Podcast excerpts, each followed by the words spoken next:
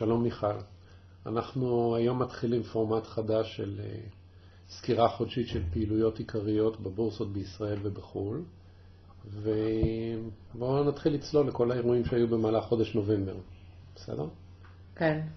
היי. אה, נתחיל בשוק האמריקאי. השוק האמריקאי עלה בשלושה אחוז.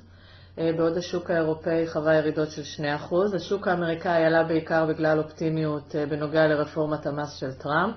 היה, היה ניתן לראות איזשהו חילוף בהחזקות לקראת האישור של הרפורמה בין הסקטורים וביצוע השקעות בין הסקטורים, אה, בין הסקטורים שצפויים ליהנות מההורדות מס, מס החברות, לדוגמה סקטור הטלקום ששיעור המס האפקטיבי בו מאוד גבוה.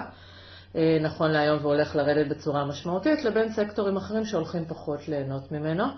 אה, בנוסף, יש את נושא הריבית בארצות הברית, שחזרו ואמרו שהריבית הולכת לעלות לקראת סוף אה, חודש דצמבר. כתוצאה מזה, סקטורים כמו סקטור התשתיות נהנו פחות מעליות שערים. באירופה, אירופה סבלה... אולי לפני שאנחנו נכנסים לאירופה, בואו נתייחס רגע לארה"ב. מה השינוי, שצ... למה השוק אופטימי לגבי הורדת המיסים? אה, מה שקורה זה שלפי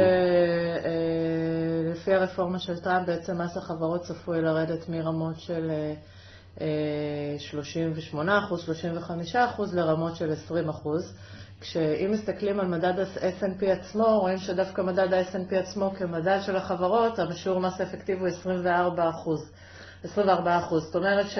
על, על המדד כמדד זה פחות ישפיע, וזה דווקא ישפיע על סקטורים ספציפיים או על מניות ספציפיות, שבהם שיעורי המס האפקטיבי מאוד גבוהים. כמו חברות הטלקום, AT&T לדוגמה, שיעור המס אה, האפקטיבי שלה הוא 38%, וזה מאוד משמעותי אם זה יורד לכיוון ה-20%.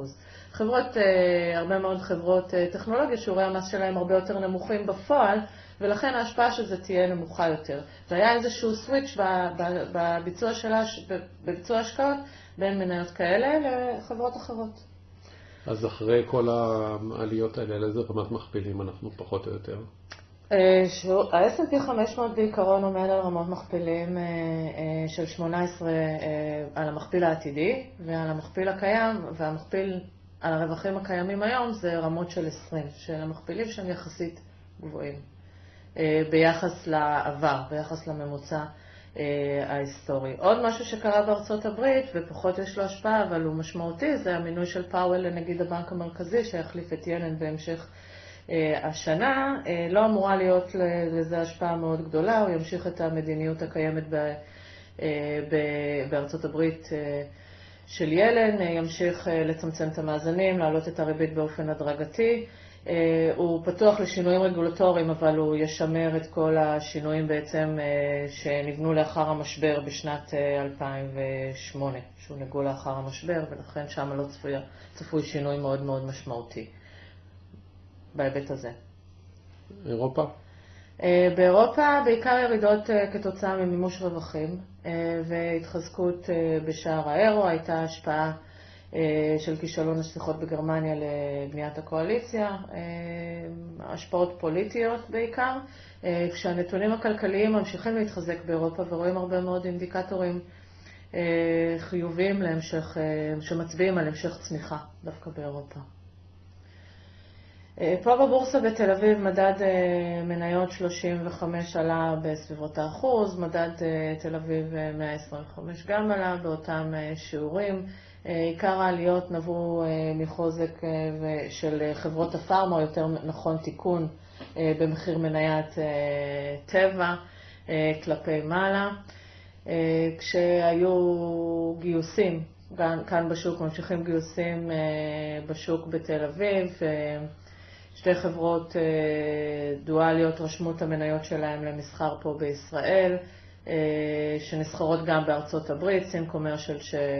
היא חברת אה, ריט אמריקאית, קרן ריט אמריקאית, שרשמה למסחר פה מניות בכורה, אה, ברמת ריבית של, אה, או רמת דיבידנד של 5.5%, ופאנל פארק, שזה חברת אשראי לחברות בארצות הברית, גם רשמה את המניות שלה למסחר פה בישראל. מה שבולט מאוד לחיוב זה שוק אגרות החוב. שוק אגרות החוב המשיך לעלות והניב ביצועים מאוד מאוד משמעותיים מתחילת השנה. והמשך לעלות החודש עוד באחוז.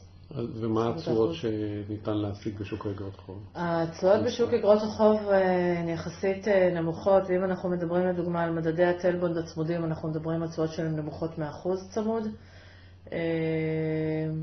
תשואות נמוכות. והממשלתי? הממשלתי תשואות אפסיות, במדדי אנחנו מדברים על תשואות שליליות.